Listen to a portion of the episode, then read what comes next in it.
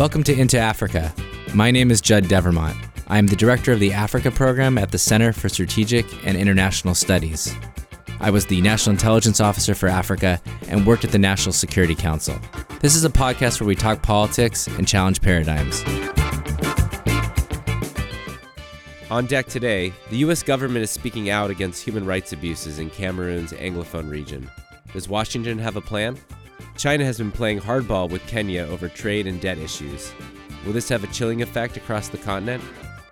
Plus, we talk about the US China trade war and its consequences for sub Saharan Africa.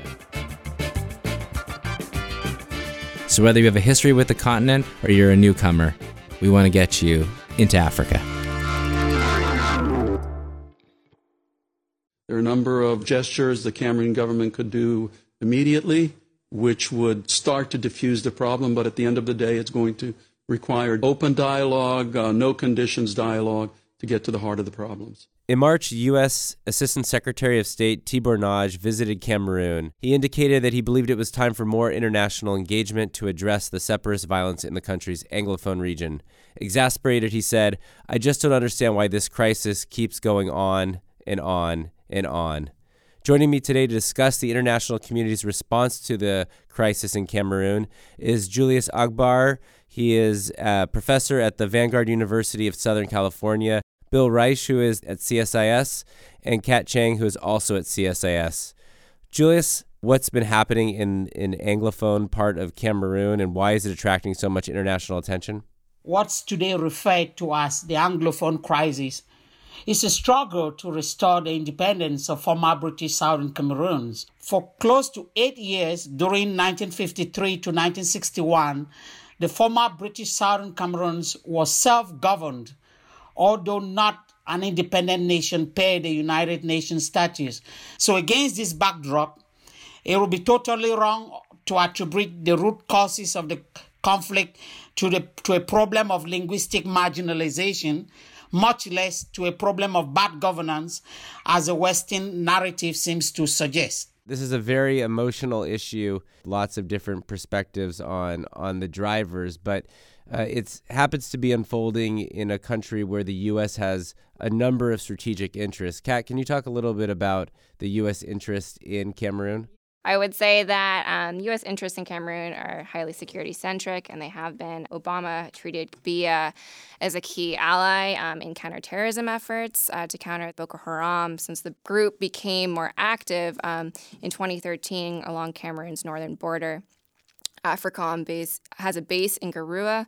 It equips and trains the regional uh, multinational joint task force uh, that fights Boko Haram and now ISIS West Africa in the Lake Chad Basin area.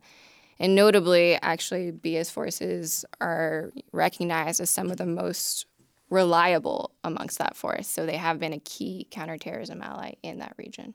So Ambassador Nagy's statement, Kat, where he called for more engagement, he called for a global forum. It's not the first time the U.S. has made its views known about uh, the problems in Anglophone Cameroon. Ambassador Peter Barlerin um, provided a public readout of his own conversation with President Biya where he talked about these problems.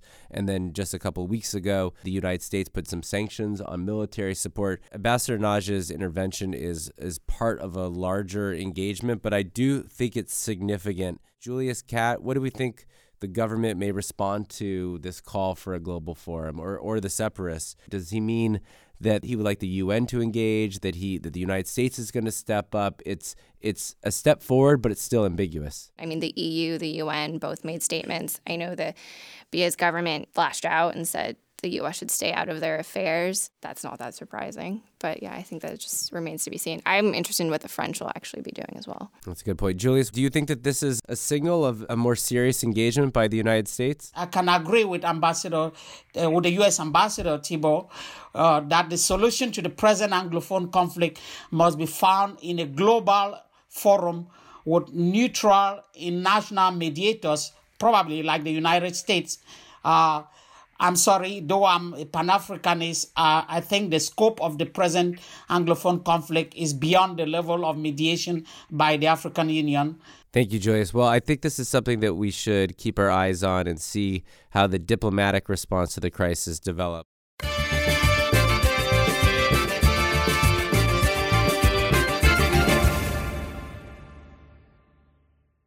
I want to change our focus to the relationship between Kenya and China. Some very, very, very disturbing news coming out of Kenya. We're finally seeing the true colors of China. There's been a number of developments recently uh, that I think merit our attention. First, there was this war of words late last year over tilapia. The Kenyan government uh, claimed that they were going to curb tilapia imports from China, and that prompted the Chinese ambassador to say that his government was going to withdraw funding for the next phase of the standard gauge railway. Um, it seems like both sides blinked. Uh, the Chinese walked away from that threat, and the Kenyan government has now decided that they are going to let the the imports still come on. Uh, but I, that's one issue that I want to talk about. The second one in this Kenyan relationship is that journalists, Kenyan journalists, have uncovered uh, that there was a clause that suggested that if the Kenyans cannot pay back um, for the standard gauge railway, that the Mombasa port would move into Chinese hands. Now, this is an alleged clause, and both the government of Kenya and the government of China have denied it.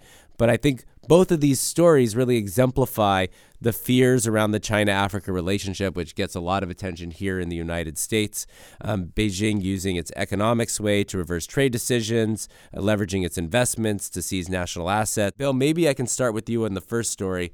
All's fair in love and war and trade. I mean, how remarkable or unremarkable is it for China to to to sort of make these sort of threats?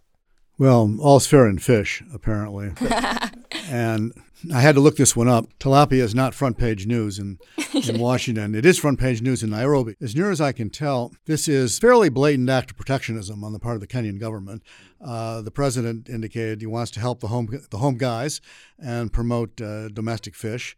Uh, the Chinese were offended, uh, as they probably should be. It's a violation of, of simply to ban things is a violation of WTO rules uh, in a world where of law and order, where rules were respected, uh, China would have taken them to the WTO. There would have been litigation and eventually a resolution. I think China chose uh, to throw its weight around uh, and and make threats.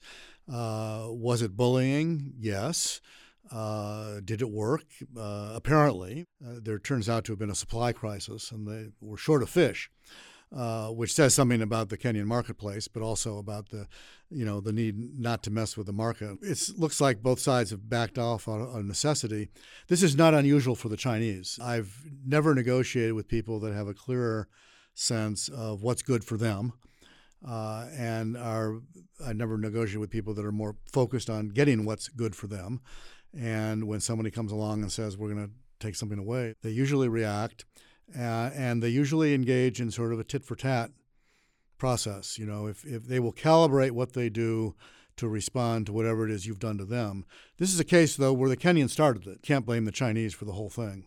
Well, first of all, that's very helpful. And second of all, I'm thrilled that now you are an expert on, on Kenya's fish trade with uh, China. Tilapia is a big deal. Actually, the interesting thing that, that came up reading about it were, were essentially deficiencies in the Kenyan uh, market and supply system that make it hard to get domestic fish to the marketplace. And it is actually easier and, in some respects, cheaper to import from China than it is to move fish internally in the country, which says a lot about their infrastructure.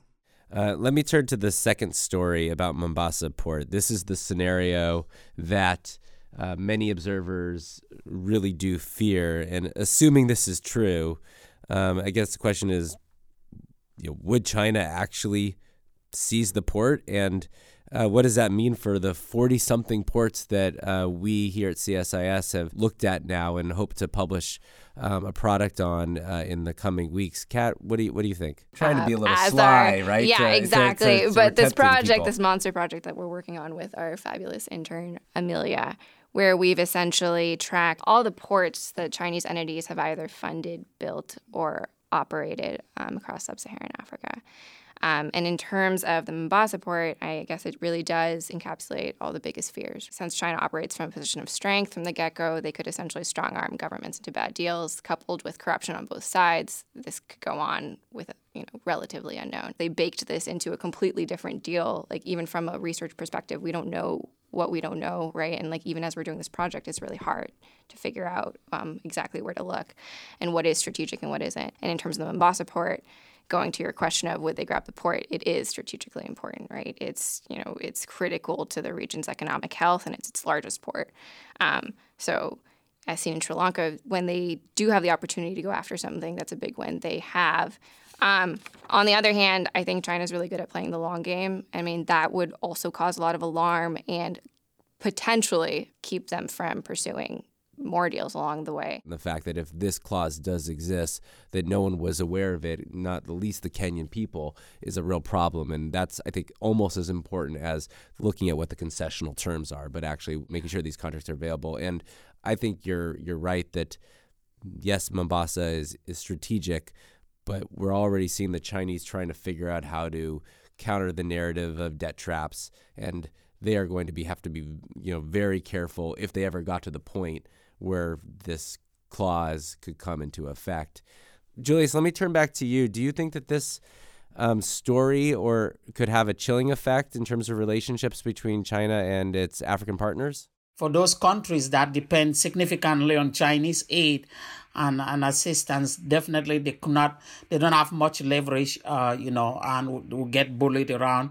But uh, those countries like South Africa uh, and to some extent Rwanda, and Ghana who are able to, uh, you know, um, uh, who have diversified their their their borrowing or uh, uh made their economies resilient to foreign uh, aid, have much leverage to be able to respond appropriately. Well, at the minimum, I think that if this clause does prove to be true, is that I think that we would see uh, more scrutiny by African governments and African publics about some of these deals. And it brings me to a point that uh, poor Kat has to hear me say all the time.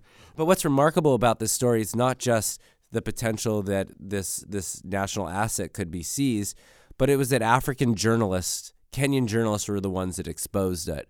You know, not the U.S. government, not the Europeans. It's really important that the tools of a democracy, the press, the legislative branch, the judiciary branch, are brought into this conversation. They're the ones that are going to be the most likely to uncover malfeasance, and they're the ones that are going to speak for the uh, the Kenyan or the African people. And it's and I think an important investment as we think about this relationship, and as the U.S. government wants to focus on this great power competition framework.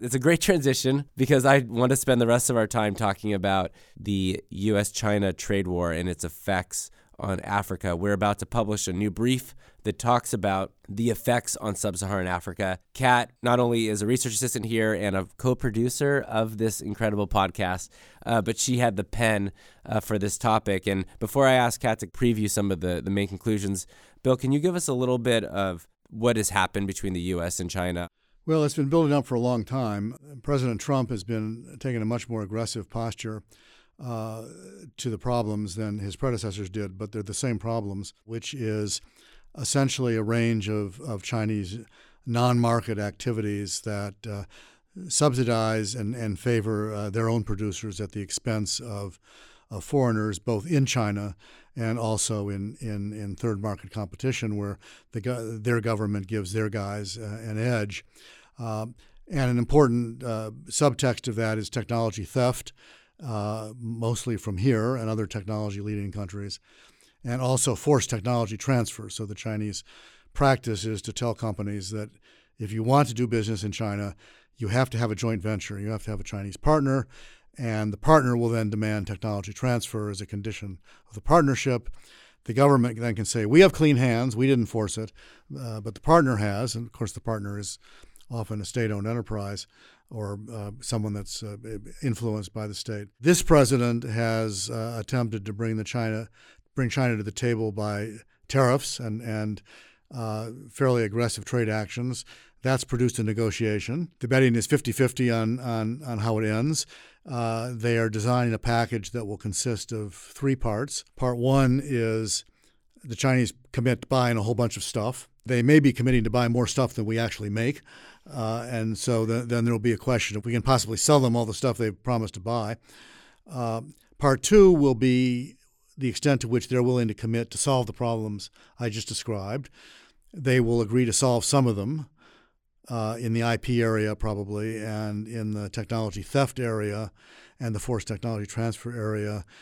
Uh, getting rid of subsidies, getting rid of state owned companies, they're not going to do that. Xi Jinping is focused on more control rather than less control. Then the third part is enforcement. Ambassador Lighthizer really is skeptical, so he wants a, a mechanism whereby basically we get to decide later on whether they've complied. And if we decide on our own that they haven't, we get to act unilaterally against them, uh, and they don't get to do anything about it. Even if we agree on all that stuff, what happens to the existing tariffs that Trump has put into place? The Chinese say they have to go away. Trump keeps saying we need to keep them to make sure that you're honoring the deal. That's what's up in the air. I want to focus on the tariffs because I don't think any policymaker thought that this would have an effect on Africa, but it has. And Kat did a lot of research on this topic. So, Kat, how did Africa become an innocent bystander in this trade war? Yeah, well, I think most of the more serious impacts are projections at this point about what, you know, what could happen if the trade war were to continue. Um, in the short term, it's mostly about the uncertainty and the anxiety around tariffs that has caused investors to essentially pull out and stock markets and currencies to fluctuate. Um, but in terms of projections, um, there's two there's two phenomenon, and it's actually that tariffs are projected to add to a number of factors that um, that are slowing global growth and slowing Chinese production. Um, but I'll emphasize that they're just adding to these factors. These are actually, you know, issues that are already occurring to a certain extent. African economies that rely primarily on exports of industrial materials um, may see revenues fall as the econ- if the economy slows. Um, and then this also puts African economies that depend heavily um, on exports to China for um, for revenues at risk. And notably, those categories actually overlap.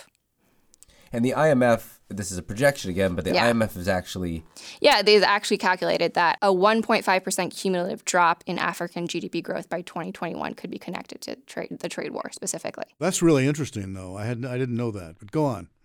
Well, See, I'm- if Bill thinks it's the most interesting part, Right, I'm right. with him. I actually thought the impact that these indirect economic effects were having on the political dynamics on the continent were more interesting. Okay, tell us about those. I mean, essentially, China has used this trade war narrative to frame the U.S. as working against the interests of African nations. They're also using it to bolstering their own image as, you know, this benevolent, you know, friend of developing nations that's suffering alongside them. Um, African governments also, on their own, have actually called out protectionism. Um, and some leaders have even stood in solidarity with China um, to oppose protectionism. And we actually, like, we all know who they're talking about as they do that. Um, and so when you place that in the context of the U.S.'s broader goals, which is to essentially increase trade investment and counter China, the trade war actually seems really counterproductive in the African region. Yeah, I mean, I hadn't thought about it in the African context. It's different there than I think. Uh, we've looked mostly at the effect in, in the rest of Asia. The other thing that the tariffs are doing is to produce uh, alteration of supply chains. Uh, because uh, trade now is supply chains, and countries want to have supply chains that are inside trade beneficial zones, not outside. So you're going to see, I think, over time, uh, Chinese companies moving primarily to Vietnam. The tariffs increase the incentive uh, to uh, to invest out uh, outward because that way you don't have to pay the tariff if your product's coming from Vietnam as opposed to if it's coming from China. So there are positive benefits there as well as negative ones. In Africa, I think you primarily only see the negative ones because their involvement in supply chains is less. is Yeah, less and I think there were hopes that sub-Saharan Africa would gain, but that's mostly reserved to South Africa because it does have more developed manufacturing sectors. the United States, if it's smart, and probably won't be, can mitigate some of this by pursuing a more aggressive uh, trade policy with Africa to try to specifically counter what the Chinese are doing. Uh, they've talked about that uh, in the context of, of free trade agreements with individual countries. It will be hard for them to do that because the likely uh, the likely targets are all part of various customs unions, and you can't really negotiate independently if you're part of some sort of uh, existing regional trade trade uh, agreement inside Africa. I mean, if the administration were not so focused strictly on bilateral relationships, uh, they could do a lot more, and they could go to ECOWAS or some of these other Yeah, uh, well, arrangements and do something collectively with them. in our, our piece is one of our recommendations. The Continental Free Trade Agreement is now in in late March one ratification away from coming into effect. So, you know, it is a remarkable development, but um, because the administration's focus on bilateral agreements, there hasn't been as much of a push to support that effort. I want to make sure I bring Julius back into the conversation because there are all these structural economic uh, weaknesses in Africa. They are particularly, you know, vulnerable. How do you think about the region's exposure uh, to this sort of global uh, trade wars? Right. So, as Kat said, uh, Africa ma- mainly would suffer from uh, their export markets uh, becoming increasingly squeezed. Uh, and the way they can respond to that, the number one is export diversification.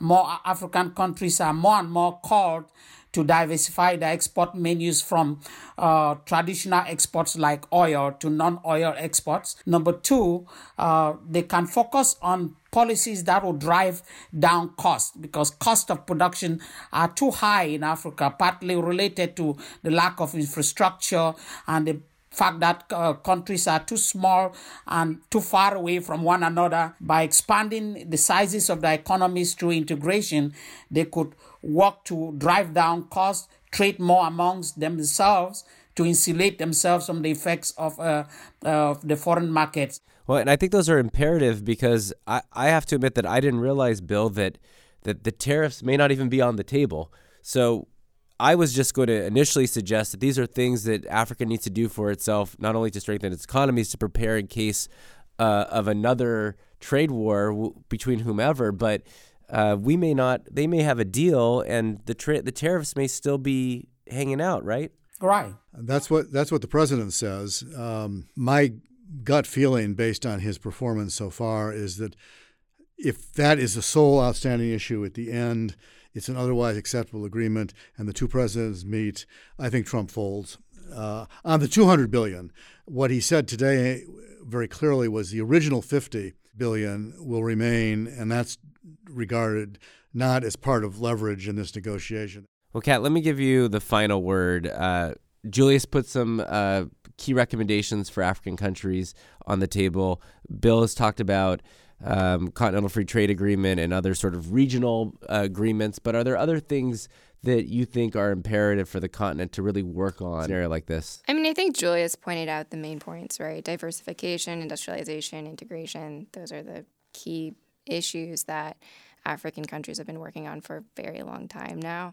Outside investors are realizing more and more that you know the African consumer base is a formidable opportunity, um, and from that, there's been more investment in local manufacturing to feed to feed local need.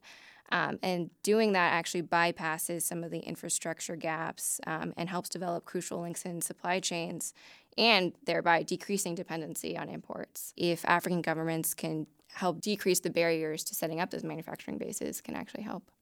Great. Well, we plugged two products that are going to come out of CSIS Africa program, both uh, this paper on the trade war and its effects on Africa and a subsequent paper on ports. So please look out for that. Thanks to Julius, Bill, and Kat for joining us today. Thanks for listening. We want to have more conversations about Africa. Tell your friends, subscribe to our podcast at Apple Podcasts or wherever you find good content. You can also check out our analysis and reports at csis.org/africa. Thanks.